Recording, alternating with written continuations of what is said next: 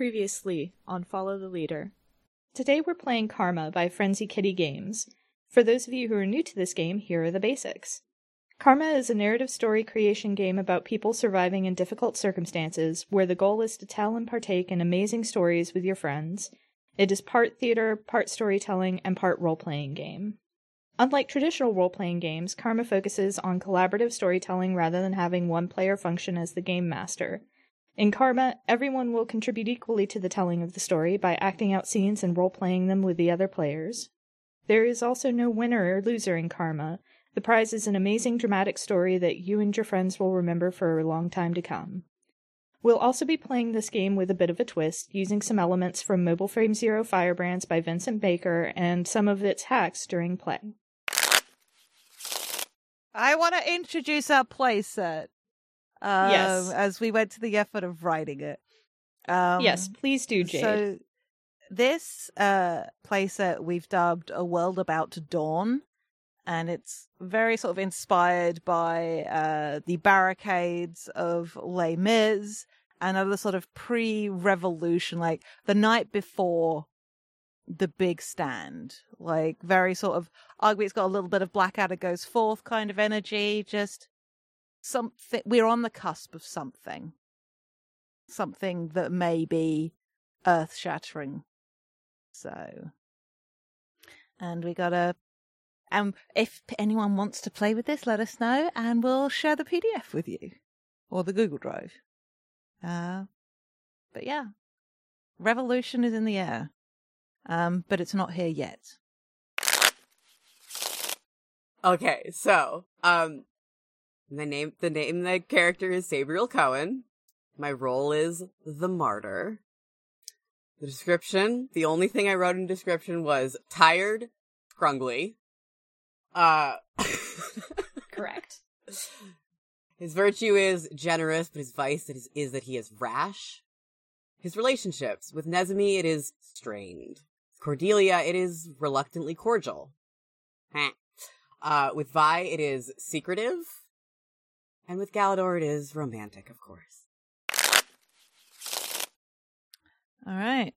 I am once again playing Nezami Kazel for fair pronouns or any, but however you like. And fair role is the strategist. In their late 30s, they're on the shorter side with a slim build, has a sharp gaze and fast hands. Long dark hair threaded with silver and a side shave, and a scalp tattoo of a flowering vine studded with cybernetic implants. One eye is an entire is entirely an inky black. Their virtue is pragmatic. Their vice is selfish. Relationships. Cordelia is strained and then in brackets, uh, romantic. Uh, with Vi is shared secrets. With Galador is respectful. And with Sabriel is reluctantly cordial and in brackets, untrusting. I will be playing once more, the last time. Cordelia Waite Smith. The role I picked was the leader. I also wrote, or the skeptic if Sabriel picks leader. So, kind of both in the middle of those two. uh, a description tall, rangy, dyed black hair showing roots of red, a trusty leather jacket regained and re equipped. Her virtue is courageous, her vice is vengeful. Uh, relationships, Nezumi is strained, parentheses, slash romantic. Uh, to Vi is devoted, but doesn't know why. Galador is respectful uh, of, of, of Blade's strength and skill, uh, if not Blade's priorities. Uh, and Sabriel is reluctantly cordial slash untrusting, I, I am playing aforementioned Vi Dumarsh, no pronouns, Vi, only Vi is Vi. Uh, Vi is, uh, the wild card. Uh, no description. Don't, don't try. Um, it won't end well for you, Sabriel. Uh, Vi's virtue is game changing, but Vi's vice is fickle. Uh, relationships, uh, with Nezami are, uh, the Vi's relationship with Nezmi is shared secrets. Uh, with Cordelia is devoted. Vi knows why Vi is devoted. can't can't stop, won't stop. Uh, with Galador is reluctantly cordial, and with Sabriel, as proven in the last game, is untrusting. I will be uh playing Galador Enderwall, uses Blade self pronouns, and Blade's role is the muscle. Blade's kind of looks 40s ish, average height, but somewhat broad. Eye patch over Blade's right eye, messy dark hair. Uh, kind of think Oded Fehr circa the mummy, but a little older and a little broader. Also, there's a just like a small thread of white hair at uh, one temple. Blade's virtue is measured, and Blade's vice is vengeful. Uh, Galador's relationship with Nezumi is mutually beneficial. Uh, with Cordelia is strained. Uh, with Vi, reluctantly cordial. And with Sabriel, uh, Blade is devoted slash romantic. I reach into my like tatted tattered robes and pull out a box and go. Well, not exactly the time and place for it, but flip it open. There's a ring inside. It's yours if you'll have it. So I think what happens is Galador looks at the ring and then looks at Sabriel and says, You can't put a ring on a sword. But Blade takes the ring and holds it in Blade's hand and says, But I will try to become the kind of creature that you can put a ring on once this is done. Sabriel just sort of lets out a long sigh and leans his head back against Blade's shoulder and says, I think I could work with that. We now return to your game, already in progress.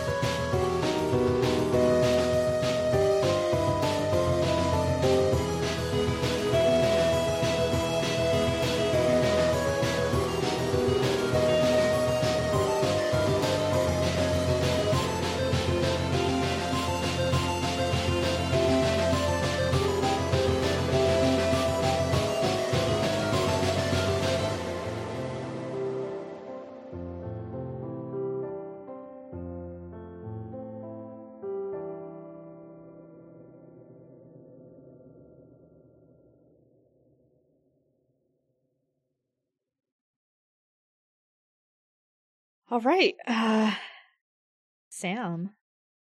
Oh fuck, I have to I have to frame a scene? Yeah. Alrighty. So our last scene that we had was the proposal. Yes.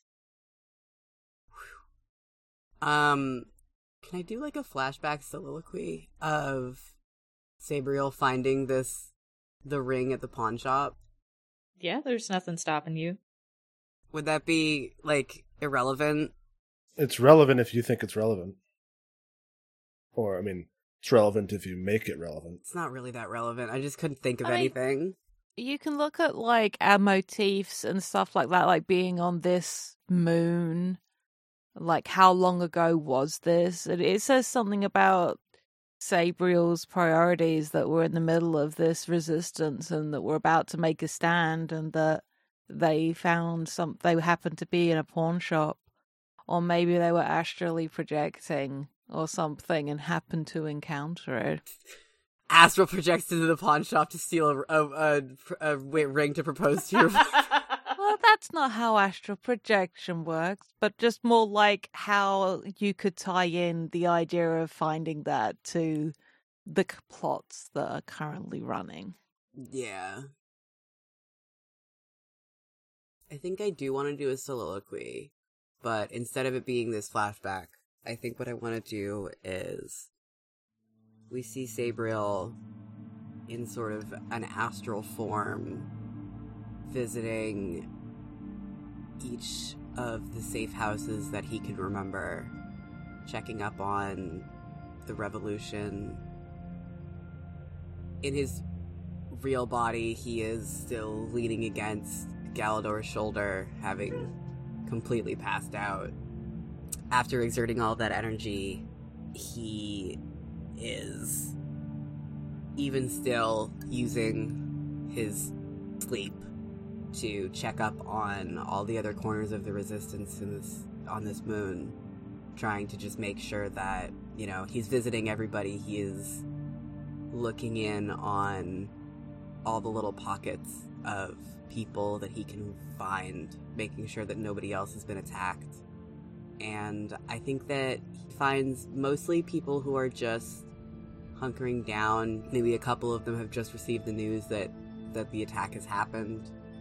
People seem a little uh, worried and a little a little frantic, but they don't seem to be in any danger.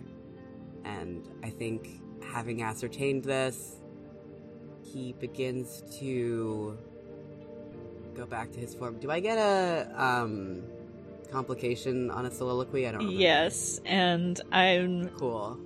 If no one else wants to go, I I will go. Hell yeah. Hell yeah. So you're headed back to your body.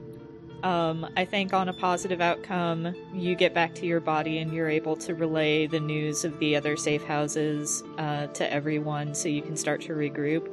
Um, on a negative outcome, I think there's somebody else there with your body.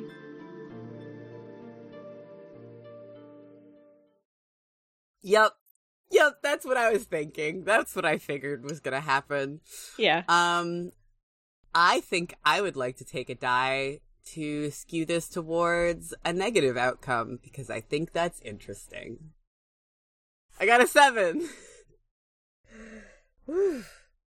So this a seven is still a is a, still a success, right? Yep. Yep. Whew. Wow. I thought it would uh, huh. Whew. narrowly avoided uh, disaster there. it would have been interesting, but also it's kind of a relief that it didn't happen. Uh, yeah, I make it back to my body okay, and uh, I have no idea how badly that could have gone. Well, I, I think it would be fun if like you you catch a glimpse of something out of the corner of your quote unquote eye as you make it back to your body, but yeah, there's your body's there safe and sound. my body is there, safe and sound, and nobody else is inside of it. Correct. Yeah, no, I think it is interesting if I catch a glimpse of something, and when I get back to my body, I flip my eye patch up to take a look at it, and it's gone. Whew. All right. All right, all right, all right. I think I want to make a, this scene with, at least with Galador and Sabriel. Cordelia and Vi welcome as well. But I think I want to have Nesme, like, waking up after the investigation that took place and going to find Sabriel. Because if I'm remembering rightly what happened, Nesme's fully aware that it was Lane or something that was done to Lane. So Sabriel makes the most sense to talk to. None of the Firebrands games necessarily vibe with this completely, so I'm just gonna freeform this. Yeah. Hell yeah. Important question before the scene begins. What has Galador done with that ring again? Is it on a chain? It is on a chain around Blade's neck because Blade does not feel comfortable wearing it until after everything is over with. Cool, cool. Yep. Duly noted. Is it outside of Blade's clothing, or is it like tucked in to the I think it's it's more fun if it's outside of Blade's clothing. Like Blade doesn't. Hell yeah. Why would they? Uh, why would Blade hide it?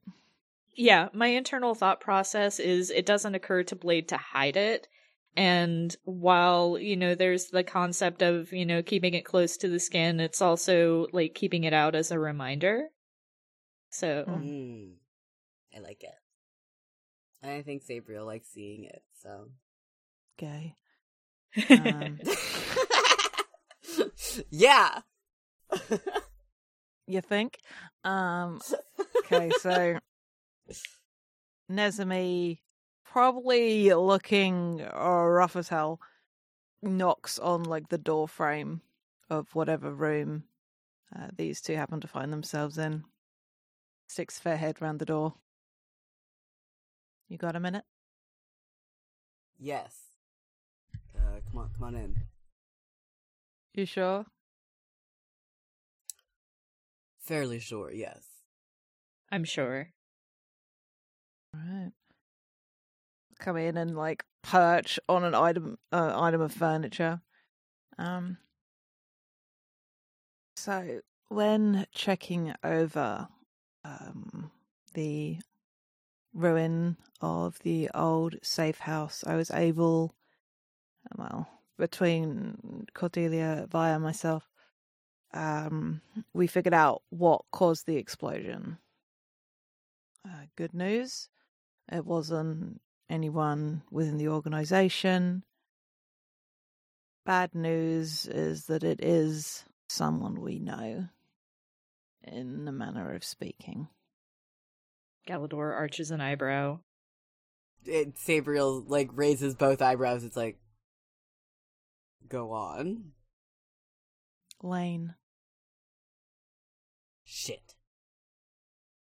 I don't know quite how Empyrean have done it, but it tracks with everything we've heard about their experiments, but it's some they've made him some kind of nexus of light life just in excess in excess of it.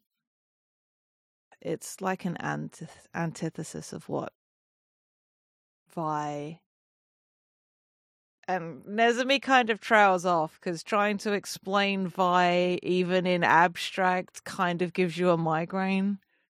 Um, that's Yeah. possibly deliberate on Vi's part. Who can say? Um, Mm. all credit to That sounds her. like something Vi would do. I also, but I also like the notion that because of the nature of the variations that Vi has gone through, trying to wrap your head around it is un- is physically uncomfortable. So, and it, it it might be something specific to to what happened to him, but given what happened to him and looks pointedly at Sabriel. Sabriel looks like upset. Sabriel is like not really paying attention anymore because he's he's just upset. Like he's paying attention, but he's also like off in his head a little bit. Sabriel, Hmm. Yeah. What? Yes. we need you here. I'm here. Are you? As as present as I possibly can be. You've you've come bearing fairly bad news. I'm aware. Galador takes one of Sabriel's hands. Aww. Sabriel is like cl- like like like holding very tightly, a bruising grip on anybody else, but for Galador probably like nothing. I think I need a complication here, y'all. Mm. There's a there's an easy one. Mm-hmm. Do do you want the easy one, or do we want to try for something else? I mean, by all means, put the easy one out into the ether and we can see how we like it. Easy does not mean bad. Put the easy one out into the ether, which is just Galador leans forward, and on a negative result, the ring swings out. Mm-hmm. That's a complication, all right. Yeah. I'm a dramatic bitch. Hell yeah. I love it. um, cool. I will, uh, because I, I, I live for drama. I will take a negative die. Hell yeah. You can pick an opportune moment where the Yes. this happens. Also, like it doesn't Mhm. happen have to happen right here, but it happens before the end of the scene. Sure, sure, sure, sure, sure.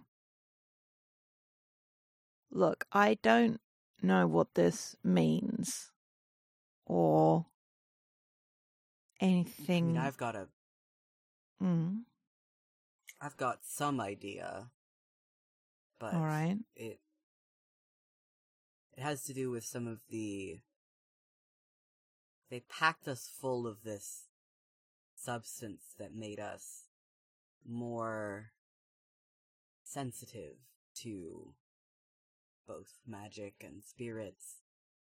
I can't even imagine what that would have done to somebody who was caught in the astral plane the way that he is. Whose body is no longer inhabitable. Having been packed so full of that energy and then being comprised exclusively of it. He sort of trails off and goes back into thinking mode. You need to stop astral projecting. Well, I can't very well just decide to. Fine. There's a- It's a I useful skill. that could get you separated from your body. but I have this. He holds up the amulet. Does this not anchor me here? yes, but it's not foolproof. Nothing's foolproof. I think at this point, Galador kind of cuts in and is just like, if you know him, do you think perhaps he can be reasoned with on the astral plane?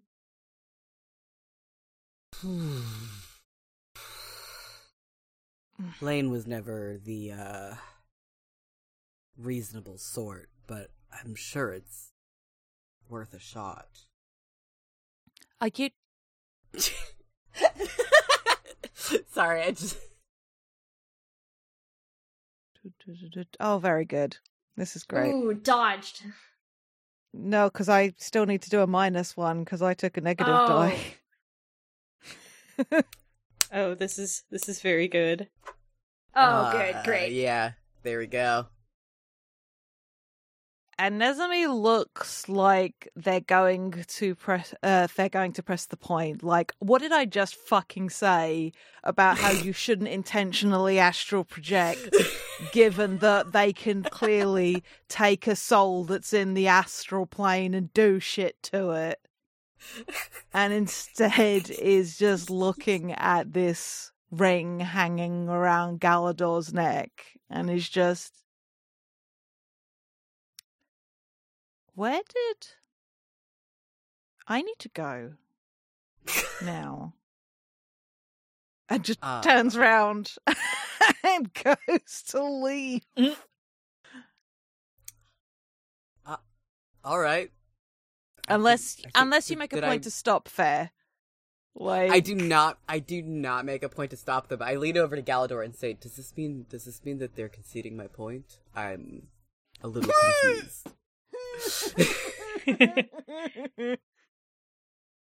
Galador's have I won? Have I won? Galador's just like, I think something else is going on. And ah, I think uh, Blade squeezes Sabriel's hand and gets up to follow Nezumi. that makes sense. Sweet. Sabriel settles back to just sort of contemplate what he's learned thus far. All right. Um, that feels like scene unless we want to expand on what Galador and Nezumi talk about here. Oh, I'm fine for waiting for my scene for that. Wicked. Alrighty. Uh, then Zach, it's your scene.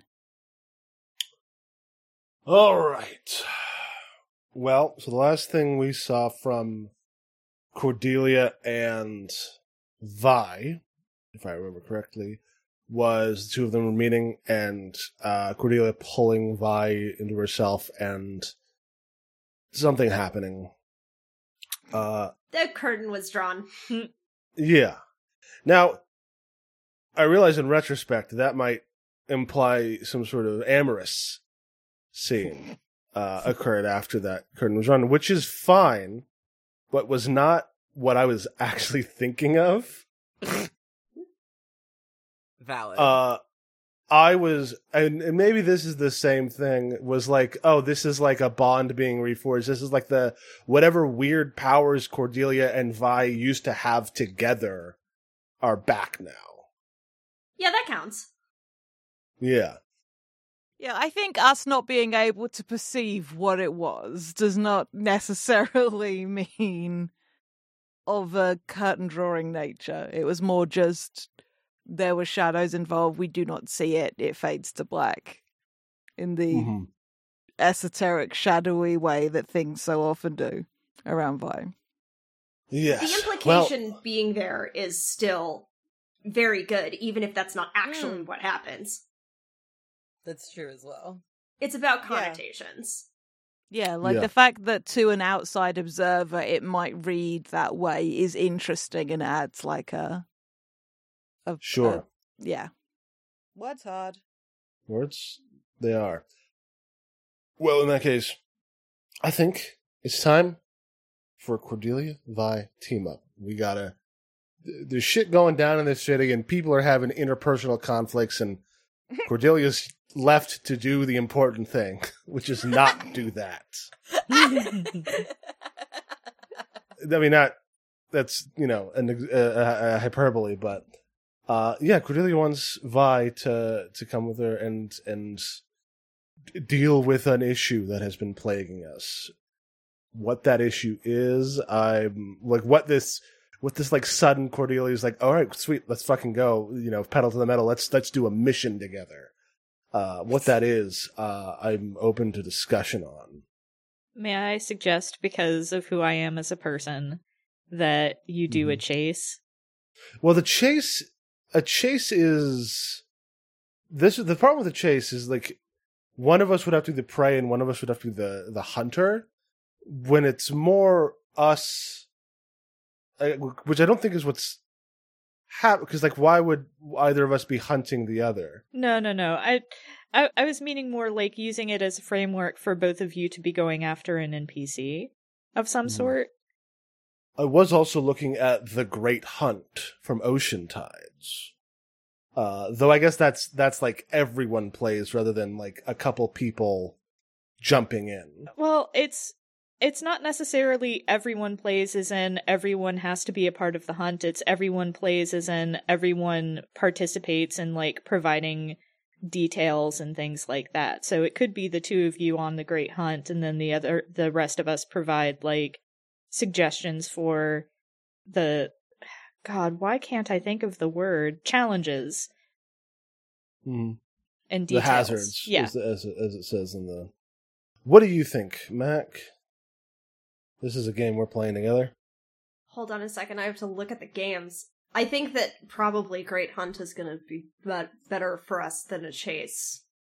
But I, like Vi, am kind of just along for the ride. Mm. You've got the plan. Vi's just the muscle. Oh, well, then let- let's set up then. Yes. Alright, what are we going after? Good question. Uh. Hmm. Do you want to try to go after Lane? Mm, Probably not yet. Uh, I feel like because I don't want to be the one who solves that problem all by ourselves, and then which maybe it wouldn't solve it to just to do this part. Just you know, Is Nightingale still on the board or has she been taken out? that was uh, the yeah, that was what I was gonna get. I was getting to is that the game started with her in Cordelia's sights, but that might not have been a chronological beginning point. That might have been now. Dope. Mm-hmm. Uh, if you're interested in that, uh, could be that Wilhelmina Light- Nightingale is someone who has control or influence or at least knowledge about the mechanism through which Lane Redwood was transformed. Yeah, that would make sense given uh given her involvement with uh what happened to him in general. So Yeah. So it's not a matter of taking her out anymore as a revenge thing. It's a now we need to speak to her. Sure. Yeah. All right. Well, then there is that. Uh, other players may ask questions, but record at any time. The other players take turns choosing a series of at least four, but no more than six hazards. They also make up their own. Hazards may be repurposed no more than once. There are coins to determine the outcome of the hazards. The number of coins that you gain determines the outcome of the hunt. So we get that that shot of uh, Cordelia on a scaffolding, uh, like a window washing platform on a big building with a rifle scope, uh, looking and catching a glimpse of uh, of Wilhelmina Nightingale, and she says, "Well, we've got to move. It's now or never. We don't know where she's going to be after this, but we know where she is now." Hmm. All right. What's our first? What's our first hazard? It's a very big stretch for me. Big stretch. Big stretch. I believe the So- rest of them have to toss it out. I that's that's why I'm saying I'm opening the table to the other players. Yes, I'm scrolling down to the game as well. Even though the hazards are. Yes. Okay. Cool. Okay. Um. you go. Go on, Sam. Oh shit. Okay. Um. Do you have one, Jade? Do you have one? Uh, I was just gonna say, um, I'm looking at your quarry is said to roost near, and I like the idea that you, like, you've through like whatever means, you've got a position of where, uh, her next position is going to be, um, and you've got eyes now. So on a heads, the path to, um, basically on a heads, you're going to be able to get ahead to meet them um, or even like get the drop on them on a tails, um, you're gonna have to figure out another way because you're not gonna be able to do a, a close tail. Right. Do you want to throw for this one, or should I, Zach? I can. Sorry, can you remind me what it was? Which one it was? It was Your quarry is said to roost near somewhere. the uh, the path. Of, okay, so this is this is where we can where we can Yeah. try to get like get a open up a yeah. I'll, I'll roll for that. I'll throw I'll throw Uh, for that rather. One for heads, two for tails. Uh, all right. Two tails. It is too treacherous even to risk. So maybe she's like too heavily guarded, or it's just gonna be too. It's no way to like follow safely without being Mhm. spotted. Yeah. So okay. Well, then we're going to need to uh, what set up an ambush or or cut her off. We need we need to somehow distance her from her security detail. Cutting off at the pass seems probably the best way to handle it. If tailing is impossible, that would be the way that I would do it. Hmm. I've got an idea. Hmm. All right. So, um, instead of a freak weather pattern causing issues, maybe it's some sort of pop up bazaar uh, is causing a lot of like traffic issues. And so on uh, heads, you can use that to your advantage and uh, use the cover of the people to get closer to her. But on tails, the presence of the large crowds kind of forces the guards to close ranks. And so it makes her more difficult to get close to. Mm-hmm. Okay. Well, uh, Vi, you're the shadowy one. Yeah, I was gonna say. Not D3, please. Hmm. nope, that's still a tails. Rough. Uh, okay, so how's that? How's that work? The thing that I'm thinking happens with Vi is that with the guards closing ranks, Vi can keep track of Nightingale, or Vi can keep track of Cordelia, and Vi cannot keep track of both. Mm. Um, Vi chooses to keep track of Cordelia. Yeah, because Vi could probably subdue Nightingale, but two reasons. One, it doesn't make for a good story. And two, if Vi subdues Nightingale but doesn't have Cordelia there, then there's still the issue of finding Cordelia, risking losing Nightingale. Like, it just makes it all much more complicated. Mm-hmm. It's not the smartest plan, right? So, and then Mhm. it just doesn't make a good, a very good story. So, metatextually, if I take a step back as the storyteller, Uh-huh. like obviously we're playing this as a game, I can't just Deus Ex Machina my way out of it. Sure. Boy, well, okay. Well, let's see if we can manage to not get ambushed and dest- nearly destroyed by our quarry. Which is what happens if we have less than two coins, and we have gone gained no coins with two hazards left. So Vi and Cordelia are like moving through this this uh, thick, you know, heavily populated, bazaar area, and Romina Nightingale is just is just staying persistently, infuriatingly one or two steps ahead of us the entire time. As we and as we break th- from this throng, uh, another hazard presents itself. Sam or Jade, do y'all have another idea? Um, Mm. I mean, I was thinking about a freak weather pattern. We haven't done much with weather in this game, so it could be a good, neat way to show off uh, the climate of, of this place that this has all been taking place in. That's true. I think that a freak solar storm is causing power Mm. fluctuations throughout the city, Ooh. making it difficult for you to see where you're going. Hmm.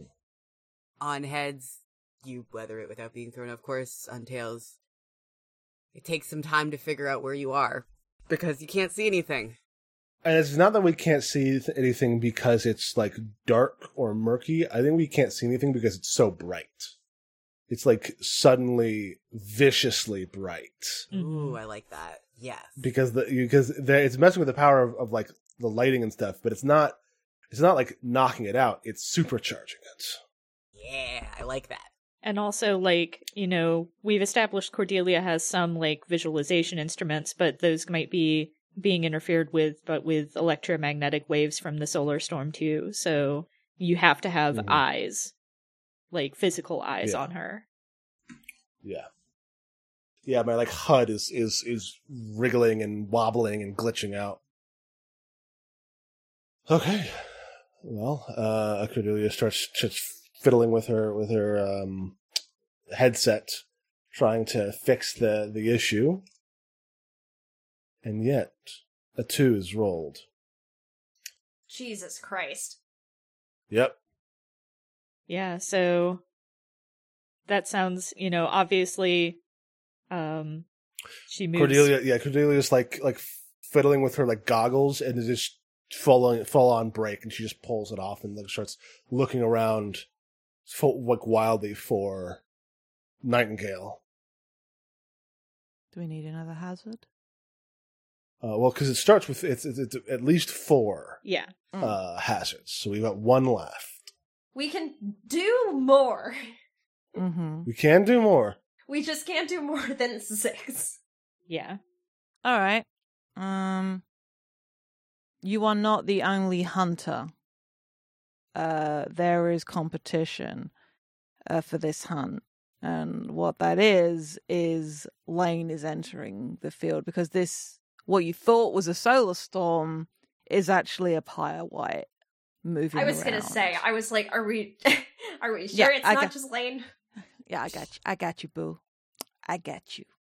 Um, and so now it becomes. I said, let's say on a head, you're available. You're able to avoid catching this other hunter's attention and uh, stick to your quarry.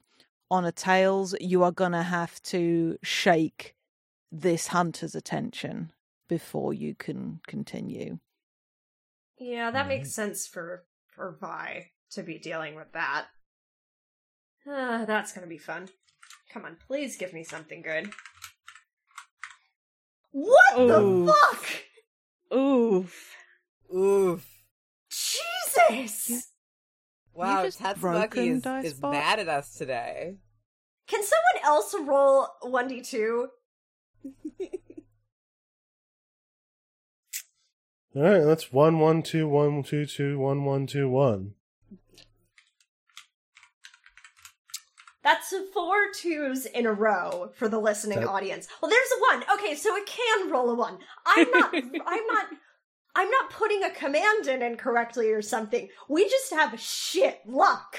Yeah. That's a you you. you Tatsu just fucking hates you. Tatsu just said, fuck you. Bad enough I had fucking COVID. You can't roll a fucking heads on a coin. Tatsu found out that I, I, I exclusively use roll twenty and is insulted. Roll twenty wouldn't do me like that, Tatsu. Oh, well, don't make it worse. I- Don't insult I will. her. I will make it worse on purpose.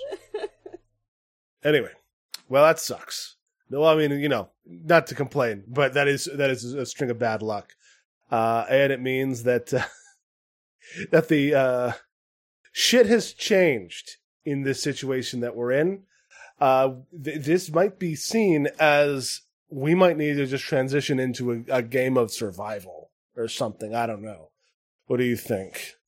I kind of want to just bail out, like, without turning it into a game. I think we can, I think we can do that without, like, cause, like, obviously it's my scene next, but I think we can skip ahead, do the bailout. If we were, if we were earlier in the game, I would be like, we can do a survival game and run the risk of one of us getting caught. But I'm like, mm, we're so late. Like, we've got one round after this, and I'm like, mm, I don't want to completely sidetrack. Well, I mean, that's why I think like uh, just a full on fight with Lane Redwood, uh, in this like almost like climactic like part of the of the story. You know, we're we're trying to, you know, if you if you think that that would be a sidetrack, I think that's an escalation into the into the climax. Oh no, I mean it's an escalation. It it it I just worry that that it would become I'm trying to figure out how to phrase what I'm thinking, so give me a second. Sure. We also technically need a complication, although honestly, I think Tatsu provided Hmm. the complication. Tatsu provided the complication. We're good. yeah. Okay, well, what if the complication specifically is positive outcome? You can bail and do the fight on your terms. Mm. Mm-hmm. Negative is that it's gonna, the escalation is happening now. Sure. Yeah. Oh, that works. Yeah, we'll leave it. We'll leave it up to the dice. It's my role, right? Because it's my Yes. scene. It is. yeah, what's your karma track at? It's at that whatever it is in the thing that I don't know. Okay, how it's to at read. standard. I think. Wait, no. Three plus two minus is standard, isn't it? Yes. Wait. Yeah. Yeah, so it's minus one. Your track. Okay, so what is this? What do I roll? If you, You just can want to leave it up to chance, you roll 2d6. Oh. If you want to influence it, you can influence it pos- positively or negatively. No, I'm yeah, I'm a I'm I've forgotten the rules of karma. Please ignore. Okay.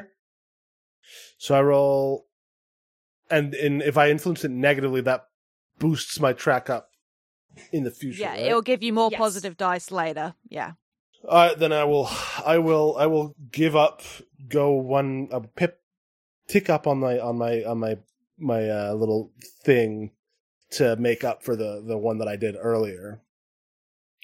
Which means I'm going to roll two d six and then roll one d six, and then the two d the one d six is subtracted from the two d six. Yes. Yeah. If if you want the Okay. negative outcome. Ooh. well, that's a twelve. Damn. Damn. You. And that's a Oh. one Still still a positive total of outcome. for a total of eleven. Jesus Christ. Okay. Okay. We can Likes we can roll good here.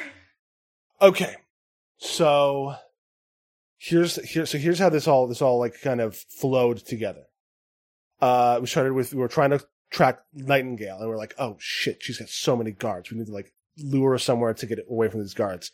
And we, you know, surge forward and uh she gets caught up in this bazaar. We're following her through the bazaar, trying to get close to her, but it's so it's like every ev- the world itself is fighting us.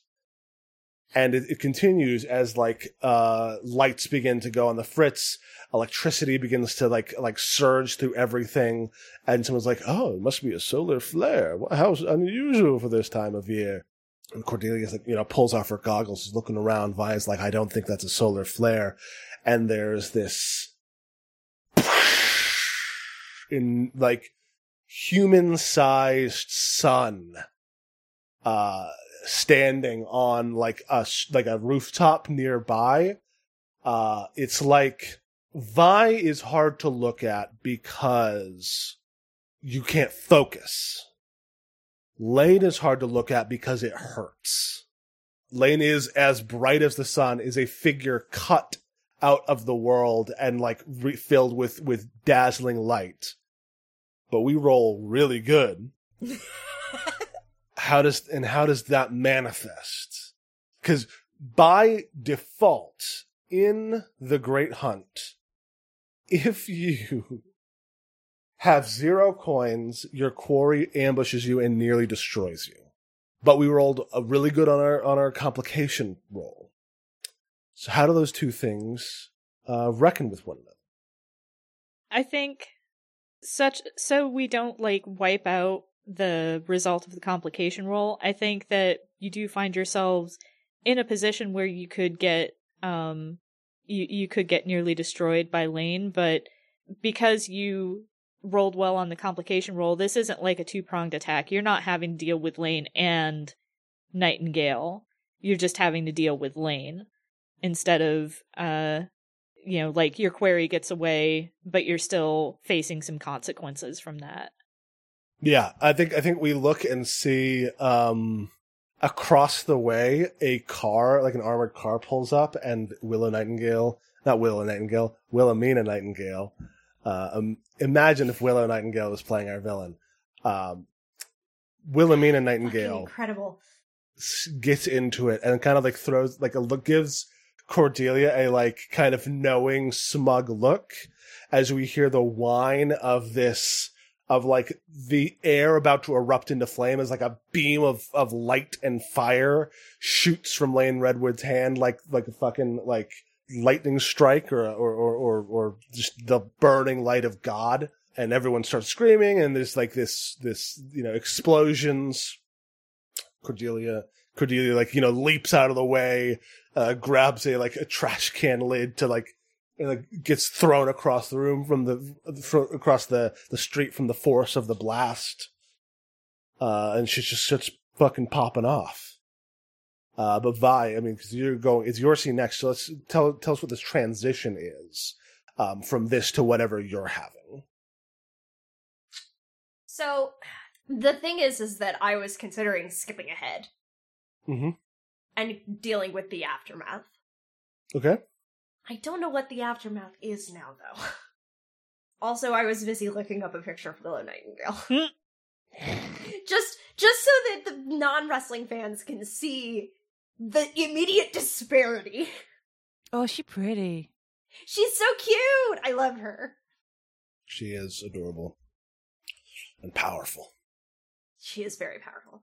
Um, alright. Should we all just come together? Love that. Uh, like come to like in in what sense? Can we all can can we just Group scene. group scene in the aftermath of this? All five of us get together and actually have a conversation. Sure. Well, so okay, so we escape from Lane's attack, or maybe maybe Lane just nearly kills us, but leaves after Nightingale like escapes, Yes. We're not the targets. and now we've got we've got this like burned out, blackened, half destroyed bazaar. Uh, you know, people like just started running. Lane was not particularly uh, concerned about critical uh, collateral damage, but also was not actively going for it. But it's still, you know, like people are like, holy shit, did you see the fucking the the angel that tried to kill everyone? Yeah. Yep. Yep. Oh, Empyrean are gonna hate that. Very good. Of course. Yeah, I was gonna I was gonna Vi is gonna say, well that's gonna do wonders for their image. Oh yeah, because their whole thing is, to be fair, that people need protecting from magic. So actually, they're gonna love that shit. Just they're gonna start Yeah. spinning that their way. Yeah, no one knows that it's them, that it's their their Mhm. their creation. I Mm. hate it. I hate the bad guys that we are entirely responsible. They for they suck. Why did we do this? I can't believe we've done this. So we'll we should all talk. So Yes. let's all talk. All right. Get the gang together. Hmm. I think so. Are if if all of us are coming together in this burned out bazaar to like look around, is that what's happening here, or are we or are we reconvening elsewhere? I figured we were going to reconvene elsewhere because why the fuck would y'all know to, that we're out here? That's fair. Yeah, that makes more sense. Where are we reconvening? Back at the new safe house? Se- Back at our secondary location. You ain't taking me to no secondary location. Sorry, Mm. sorry. okay. This isn't my scene. Mac, frame the scene. I'm yeah, okay. So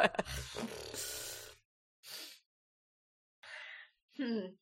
How funny is it if like 2 hours after Nezumi has left the room like like it's maybe been an hour or two after Nezumi has left the room hmm Vi comes back in with Cordelia and Nezumi.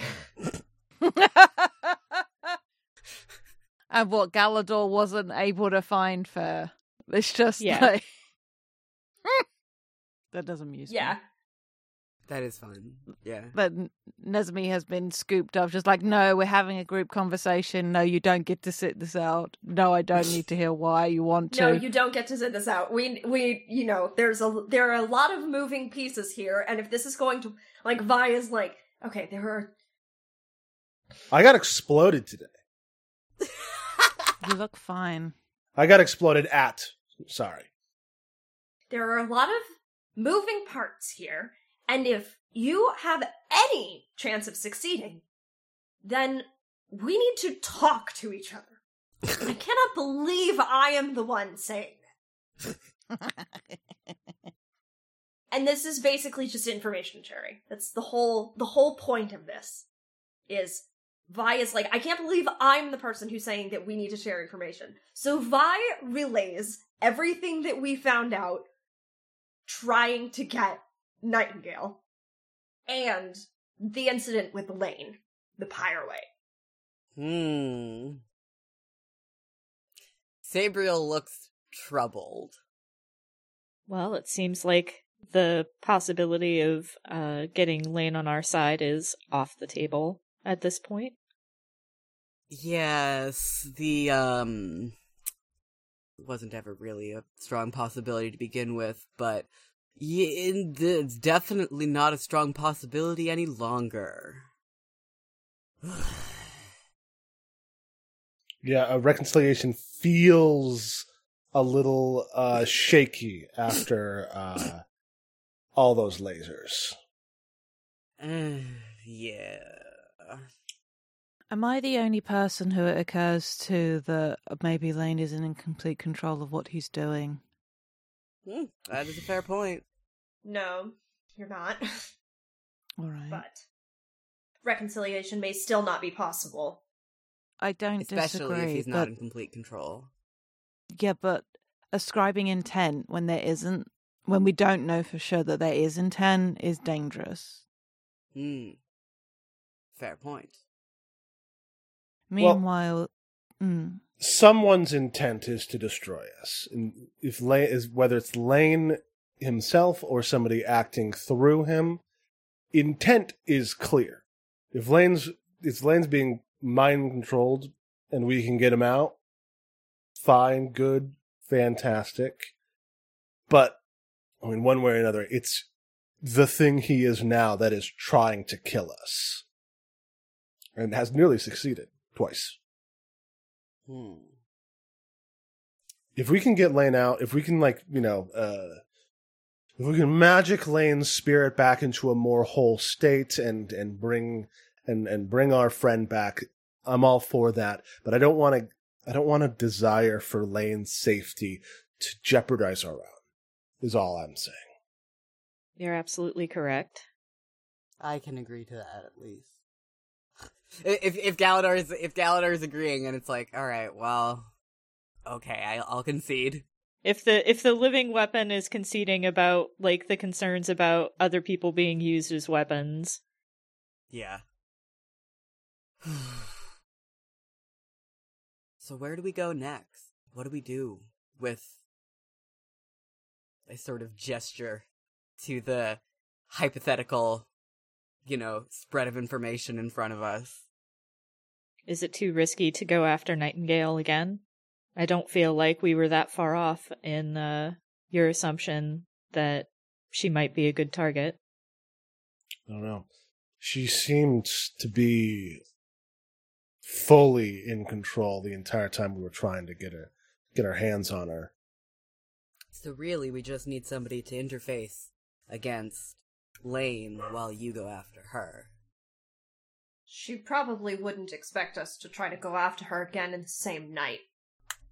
Yeah, because that would be ridiculous. And foolhardy, but hey, what are we if not foolhardy?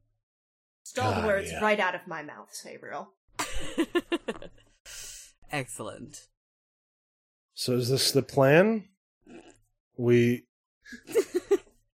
we try to kidnap a woman twice in one night It appears after to she be- has expressed after she has demonstrated the willingness and capability to incinerate us where we stand. Seems like it. Um, can I can I sort of Oh god, is this the same Who is a complication, by the way? complication by the way? Yes. Um, I was also going to ask um is this the same day as the original explosion? No. I can't imagine. No. I don't think so. No, I think okay, we did a.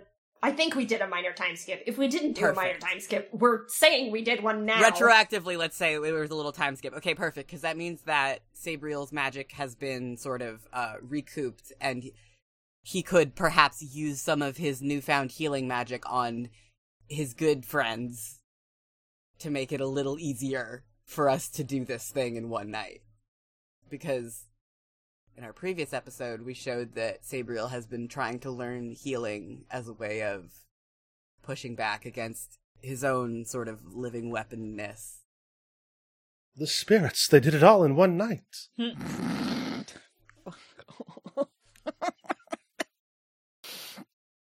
Uh, so, you. hey, let's say the complication is thus.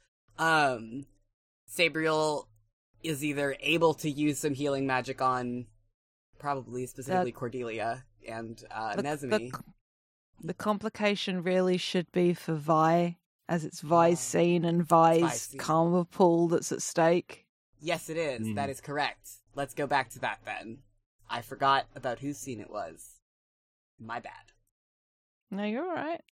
It's hard when it's a group scene, It's true. and Yeah. the person whose scene it is doesn't say very much during it. Does anybody else have a complication then? For Vi. I mean, this plan sounds like a fucking complication, to be honest. but, you know. Shit, shit, shit. That is so true. well, in any case, his Sabriel does heal people then, because it's not his complication. Hmm. So, to be clear, and this is both in character and out of character. The plan is to, regardless of the specifics, try and get hold of Nightingale. To what end? Yeah. I mean, well, probably the most optimistic is to stop her. But I don't know how feasible the how close the, the relationship between getting her and stopping all of this is. Right. Nightingale's just one piece of this. You lot all seem to enjoy chess metaphors so much. One piece off the board does not win the game. As if it's the Yeah, king. unless it's the and you think Nightingale's the king? I don't know. There's. I wonder if people like Empyrean even play with a king anymore. Hmm. Somebody has to hold the codes. Does somebody? Or can many people hold parts of the code? I guess the question is how arrogant are the people at the top? They're at the top, of course, they're arrogant. Yeah, I don't think that's really a question. Of course they're arrogant. That I mean, I can tell you from being held at the bottom that the people at the top have the utmost arrogance. But there's a difference between only I can do this and only we can do this. Hmm. Well, perhaps if we have her, we can see if she sings like a nightingale. Nothing else, she might have some good information. All right, back to kidnap.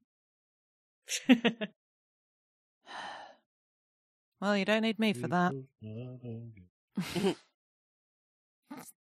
Can I leave now? And look at Vi. Look in the direction of Vi. You had a place to go? You have somewhere else to be? That's what I just said. Vi's Not like quite. kind of like Vi kind of like looks at Nezumi. Not that Nezumi can tell. Mm-hmm.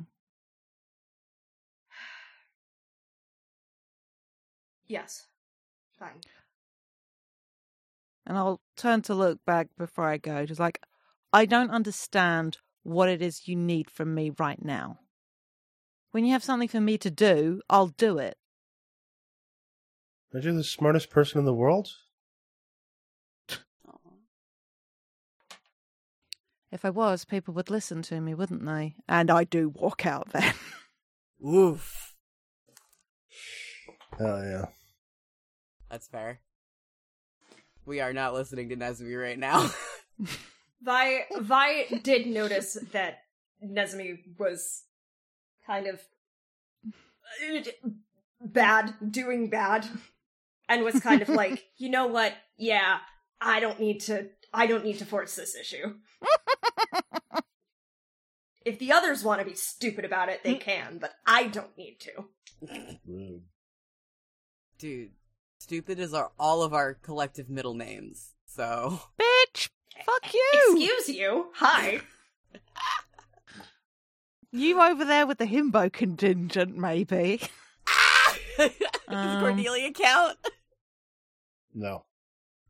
I'm distracted by the pretty with Cordelia, is the thing. So, yeah, Cordelia is not a himbo. This has been established. Cordelia Um, is the smartest one here. Mm, no, Nezumi Now? still is. Well, now, yeah, yeah, now, the room. Yeah. now, that, now that Nezumi's left, Cordelia's the smartest person in the room. Yeah, the unfortunate thing is you, you're sitting with a hammer, so all of the problems look Yeah. like nails to Galador, so. Okay, so okay, let's say we need a complication for Mac to roll for. Um, is this Vi throwing their weight? Like the complication is the group is divided right now.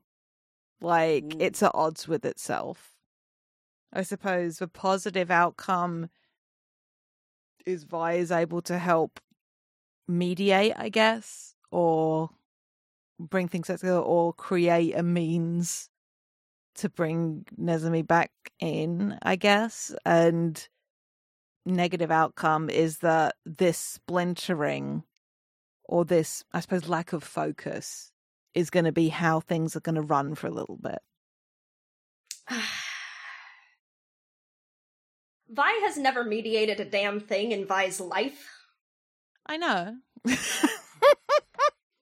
So, what am I at right now? Yeah, push me up, coach. We're gonna we're gonna take a negative here.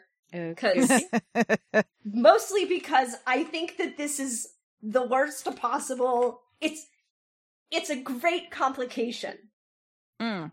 It's funnier if Vi somehow manages to succeed despite all the odds, and I am stacking the odds.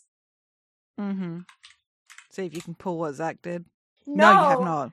you have done the opposite. well, we don't know yet. You still have to roll your negative. um, That's not how numbers work, or Yes, yes, it is because if you roll a zero, you have to re-roll. You're so right. I take But- it back. You are quite correct. But, But I uh, rolled a three. yeah. No.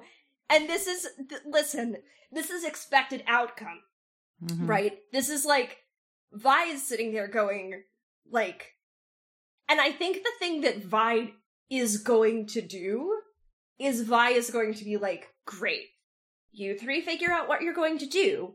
I'm going to go talk to Nezumi. or at least see if I can. Like, Vi doesn't say that second bit, but Vi is like, you three figure out the plan stuff. Loop me in where you need me. I'll be back. And Vi is gonna go talk to Nezumi. awesome. Because Vi, unfortunately, has feelings. Aww. So, for mark? some reason, I don't think Vi is particularly happy about it, but because Vi has feelings, Vi is like, well, I need to go make sure that this person that I care about eh, g- through gritted teeth is okay. I gotta go make sure this person I care about is okay. I love it. I love you. This is this this rules. Mhm. All right. And to be clear, like we can off screen have you guys successfully capture Nightingale because that's not the key plot here. I I like Yeah, that. no, I like the- the idea that like August's scene is like we're interrogating Nightingale now. Sure. Unless August has a different idea, which means that it's August it's August's scene. So yes. Anyway, that's my scene, so we can we can move on with our lives. However, hell yeah. hmm. Yeah, it's totally cool if the plan works. The point is is that the group is divided. Yeah. Yeah, I I do want to have a sense of you know, so so was it who all went to successfully kidnap Nightingale? So obviously Galador was on board. Cordelia Sabriel's ready to fucking fight. Yeah, Sabriel was on board. Cordelia, were you coming with us or Sure. I'll, I'll grab. I'll grab people all day. um so I think I think we've got her I think we're we're at a, a tertiary location at this point. We're not gonna drag her all the way back to where our current base is, especially if we've got the threat of uh Lane potentially looming still. Sabriel sort of assigned himself the task of keeping an eye out for Lane. what do we think here's here's the the question i have a does nightingale recognize cordelia I mean, she's gotta. Yeah, Cordelia's there, right? Yeah.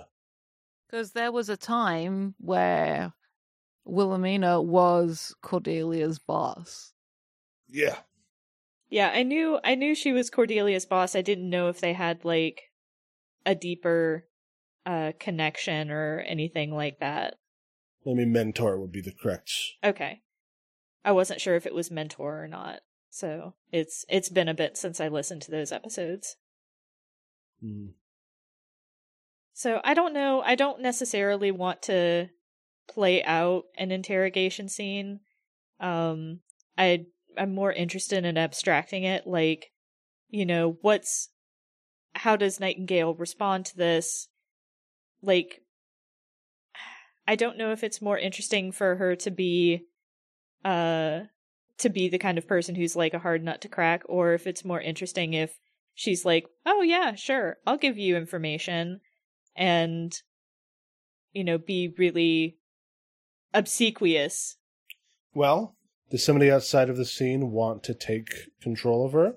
She's never been on camera before. Not I as a got you. I got it. I'm here. I'm prepped. I'm good to go. Also, me and Mac are the ones not in the scene, and I know Mac is here as much as they're able, but also. As much as I am able to be. so galador is definitely the type of person to inflict bodily injury in pursuit of getting information out of uh out of someone, but again, Mhm. I'm not interested in describing that. Just know that the Mhm. threat is there. Mm. Um. Hey, August. Yes. The program that Galador comes came from. Does it have a name? I'm sure it does, but I don't know it off the top of my head. It's never come up. Mm-hmm. Um Project Daedalus. Okay. No, no, Project Damocles. It's Damocles that has the sword. Damocles. That- Project Yeah, Damocles. that's- Love it. There we go. That's Love cool. Love that for you. Um. All right. So I think this is after maybe a little bit like there's these threats going on. Like it's been made very clear. And I think Wilhelmina, who's like, I think she's like late middle aged, right? Like 50s, graying hair or grey hair at this point, but still pretty damn put together, just casts a cursory look over Blade with this with all of the vibe Blade is putting out. And just offhand says, Project Damocles then. And we'll look at Sabriel and we'll drop the name what was the name of the orphanage again? Sam? Uh, St. Josephine's? Our Lady Our Lady of something. Hold on, I have to, to open up an old file. Okay, it doesn't, it doesn't matter too much, but we'll also drop that program's name looking square at you. I have a lot less control over myself, so I'm gonna do some like Mm-hmm.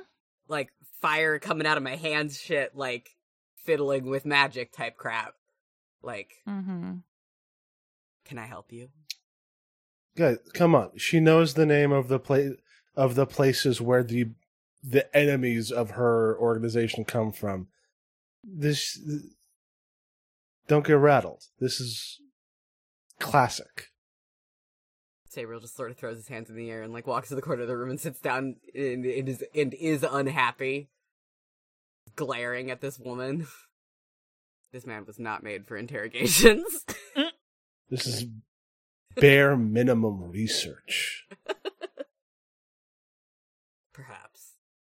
And I think it, Wilhelmina starts rattling off more than just basic information, like birth names and dates of birth and all of this jazz. Like, because Empyrean's whole thing has been like making sure they have all the information, right? And all the records and yeah. Yeah. Mhm. and I just really like the notion that this is the culmination of that. And given the way we've painted the resurrection as being right now, as like very much backed into a corner, it does feel kind of apt that this would be like they would be known.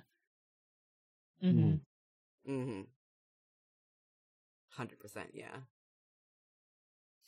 Even if Cor- if Cordelia's like, well, that is that is actually kind of a lot. She's still gonna be like, do the like like the blah blah blah hand motion with her fan with her fa- hand. Mm-hmm. Aren't you a bit old to be doing that kind of behavior, Cordelia? Aren't you a bit old to be throwing people's history in their face? Touche. How on earth did you find yourself caught up in all of this? Hmm? Wish I could tell you, Well, that's a pity. but however it happened, it's the state of affairs, and you are our lucky ticket winner for the day because you're the one. All that knowledge you got, we're gonna need some of it. Hmm. Why would I give you that? And you've already. Why? Hmm. Hmm. Why? Galador, why would she give us information? Well, it's certainly not out of the goodness of your heart, so let me appeal to your more practical nature. And I think Galador was not particularly shaken by any of the information that she spouted, but I think Blade starts talking about like what various tendons do, what various bones Mhm. do, you know, the the nature of flexion in particular joints, um, hmm that kind of thing. Just just very conversational. Well, someone's been reading up on their Grey's Anatomy. You seem to be well equipped with knowledge about Project Damocles. You should understand what Project Damocles' education entails. I do. I'm just one cog in a very large machine. But if you think that I have information that you could be could be useful for your little rebellion, ask away. For all the good it'll do you. Call it and looks directly at Cordelia, just like nostalgia. I can't complicate my own scene, but I feel like this is where a complication should happen. Yeah. Yeah. Um. I mean, like complication. She gives us the information, or she doesn't. But I don't know if that's I mean, do we want? Well, here's the question: Do we? What's the what's the narrative use of not getting information? fair. I was going to say, I think she is legit. Like, I don't care. I think you're going to lose. Sure, I'll tell you what you want. It's not going to make any difference. I think I think one thing that could uh, a complication that we could uh, like a you know to a path we could diverge is whether or not she is whether or not upon giving us the information that we ask for she is immediately broken out because of some larger plot that she was already enacting or Ooh. she doesn't I also I have a perhaps different direction for a complication, and it is maybe more specifically to Galador's uh, sort of mindset here. Is like Galador is a- is able to extract this information without becoming reduced to a living weapon, the way that Blade otherwise would be. I don't know you got to get nasty exactly whether or not Galador has to get nasty. I don't That's know. Like, complication. I like the concept of that complication, but also like I think it's more interesting if we don't have to to re- result to that to get the information. I think it's more interesting if she's just like, okay, yeah, sure, whatever. That's totally fair. Like, That works too. I, I think Zach's suggestion of does she get then rescued or whatever, and it is clear that this is part of something bigger, or she stuck sticks around as a resource because Empyrean is done with her. hmm, I like that. That's actually I a like good- that. That's really good. Mhm. Yeah. Yeah, Teamwork. I I want the positive outcome, so I'm going to boop my karma pool and All roll three d six. Twelve. Nice. So she gives us the information, but Empyrean's done with her and she's she's like expecting extraction that never comes. Oof. rough Sucks to suck. that's what happens when you back the wrong horse Yep. My turn again. Yep. Right, guys, this is our final round of scenes before the finale. hmm Hmm. I really want to try talking to Lane. I think it's a terrible idea. And I'm gonna, gonna like, up front be like, I'm gonna take the, whatever is the, like, take a negative dice on this, because I know it's not gonna go well, but I would like to interface with Lane. Um, Well, I mean, it, I it could- seems I- like. I, Go on, Zach. I was just gonna say I could be Lane when yeah, once you get can be there. Lane again, because you've been Lane before. And also, I think it makes sense with all of the stuff we've been seeding. It absolutely makes sense because things have got to go wrong, right? Like we've set up all this. There's all this stuff just waiting to fall over. Is that's what Yeah. it's there for. And, and Do it. Sabriel is famously not known for making good decisions. Um, No, I love this for you. Yeah. Thank you. Thank you.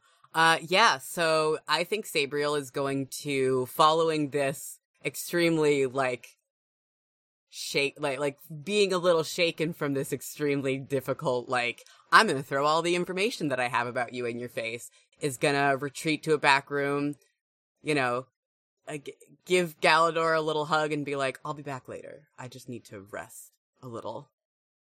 And he's gonna go and lay down and astral project and try to find Lane. You dumb fuck. All right. Well, Is there a game? Is there a game you want to do with this? It's a or great we want- question. That's a great question. I hadn't thought that far ahead. Um, there's a well, there's a verbal confrontation I, we could do a verbal Ooh. or, confrontation. or or an animated disagreement. Well, an animated disagreement is everyone. oh yeah. Um, um, or well, no, that's everyone plays, but you have a chosen partner. got it. Meeting sword to sword. I like a verbal confrontation. This sort of makes a good vibe from uh, one particular harbor. Mm-hmm. I like hmm I like there the vibe. we go. Verbal confrontation. Here we go. Others may join only if it makes sense for them to be there. Decide together on the confrontation. All right. So, how does this go? I am astrally projecting. hmm Where do I find Lane? Oh, hmm, hmm. Uh, okay. Well, so so so, what do you notice about each other? What have you heard? I mean, where do you want it? I mean, in the astral see the astral space is the answer. Yeah. Um, but like, what does that mean? I actually have a question. Um, hmm so Lane appears in the physical space as this like brighter than the sun figure. Is is Lane able to move through the astral plane without appearing this way in the physical plane? Probably not. Awesome. Oof, poor guy. Um, That is what it is. it is what it is. What does Lane look like on the astral plane? I mean, the same. The same? Right. Okay. I wasn't sure if Lane is like normal on the astral plane, but like fucked up on the material plane. No, no, no, isn't that isn't that what we just said? Is that wait, no. I was asking about like fully withdrawing from the material plane and appearing as this sort of sun on the astral plane to move uh unimpeded through space or whatever. Oh yeah. If we consider Lane as the Pyreway to be similar to Vi, Mhm. then wouldn't it make sense that Lane on the astral plane would be more visible, but you know, remember last time how when Sabriel caught a glimpse of Vi on the astral plane, Sabriel was able to kind of see Vi, but it was more sort of experiencing not not exactly emotion, but it was more sensation Yeah. than anything else. If the Pyreway is similar to Vi, but obviously not exactly because they're the the direct antithesis of it, wouldn't it make sense for it to be very to be a similar sort of experience? yeah. Yeah, that makes sense to me. It can be more visual this time if you want it to, Yeah. but being able to more clearly see an outline despite this time. Yeah, like the Yeah. brightness is still there. Like it's clear that maybe he is like made of light and fire or like this stellar supernova. But because it's the astral plane, you can. It's more like um, like you know how you get sunspots on your eyes after you've looked at some. Maybe it's like that. Like you can see it more, Mm. but it's like an after effect or an afterburn of it. That's really cool. I like that. Yeah, like when you take a picture of a star and you can tell that it's still emitting light, but you can also like see the surface of it and how the like the flame. Yeah, I like that. That rules. Awesome. So this is what you can Lane- tell the damn thing is still on fire, Yes. but you can see the details more clearly. I love that. Yes. So that's what Lane looks like to me. What does Sabriel look like? But in a, in the shape of a man. Yes. No, he's not just a ball of light.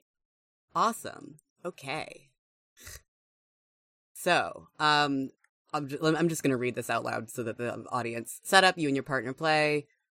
Uh, we already read that. During the confrontation, anybody can ask for details about the location or circumstance. I go first by making an accusation, and my partner answers with a response, both from the list provided. After that, the confrontation can progress as an improvised conversation. However, either player may make an accusation at any time, followed by a response from their partner. Okay. So, here we go.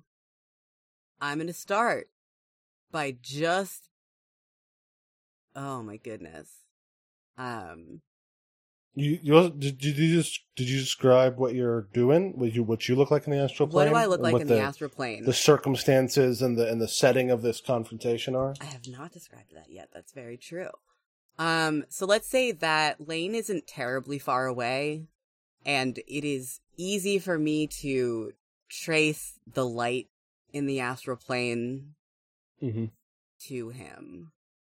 Lane's like uh kind of sitting like squatting on the edge of a building looking down. And since it's the astral plane, uh like spirits and and and, and like humans and stuff are like kind of little points of light almost uh just kind of like s- surging around like uh ants basically down in uh, on the streets below and like buildings and, and like mundane materials are like just dark and like opaque uh, or maybe they're a little more like uh, diaphanous and like fog like just to kind of like set the scene of the, how, how this is this is a conversation that is occurring not in real space Yeah. Yes. all of these all of these accusations are very good, and I'm trying to think about which Sam, I mean, the You still not said what Sabriel looks like. What does Sabriel look like? Sabriel looks like himself, but like sort of like watery, like washed out. Like Sabriel looks like Sabriel, but in sort of grayscale. And sort of bleed the edges of Sabriel are bleeding into like nothingness nothingness, like wispy, just sort of falling apart. Ooh. A detail if you wish. Yes. I was just thinking, like, when you colour something with watercolour pencils, Mm. and then when you add the water to it, but you add too much water, just like the edges, like, bleeding out a little bit into the astral plane around him. I love that so much. That's beautiful. Thank you for this detail. You're welcome. All right. So I I conduct I start this uh confrontation. I'm standing behind Lane. Lane is not paying attention to me and I'm going to say Holy shit, Lane, what the fuck? Yeah, I mean basically it's like how could you betray me? And and you betrayed all of us when you took up with Empyrean. After they killed you? Well, killed.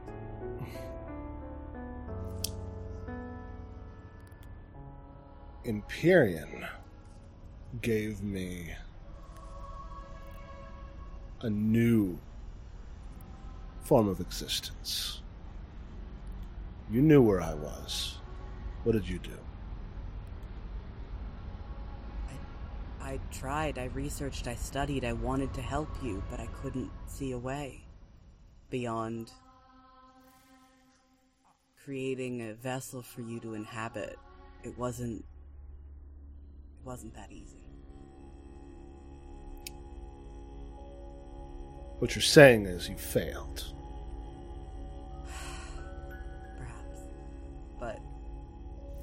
What else is new? Sabriel takes a seat next to next to Lane. I think Lane looks down at the tiny motes of light swirling around. He says, When you are fully severed from the body, from the flesh, from dust, Your perspective changes quickly. There's a lot more out there than humans, mortals, can stand to reason with. Honestly, you're fighting to protect something that doesn't even exist. Perhaps so, but when it's all that you know, what else can you do? Perhaps this may not exist to you anymore, but for us it is real. It is the only thing we have. From up on your. wherever you are. Sabriel's kind of struggling here. I. could have chosen to do good.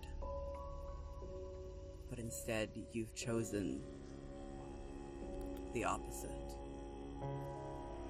chosen to do harm after all the harm that was done to us. I just don't understand it. Your spirits persist after your bodies are destroyed. I'm not harming anything that matters. I'm sorry to hear that that's how you feel. But life matters. Sabriel, you don't understand what life is. You've only seen a sliver of it. If you want to protect your own, stay out of Imperium's way. We both know that that's not possible. Then I look forward to sharing with you the rest of existence.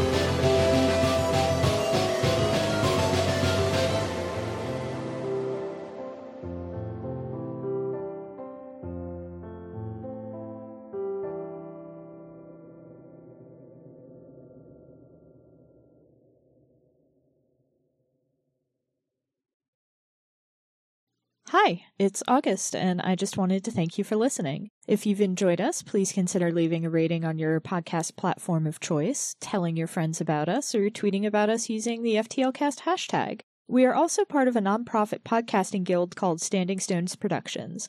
We do a variety of shows, including The Room Where It Happened and Dumb Kids Playing Hero, two actual play shows, and a Steven Universe discussion podcast called Gay Space Rocks. We also do live streams at twitch.tv slash standing stones prod. You can keep up with everything that we do on Twitter at stones underscore standing. Unfortunately, Standing Stones was already taken. Your support means a lot. Thanks again.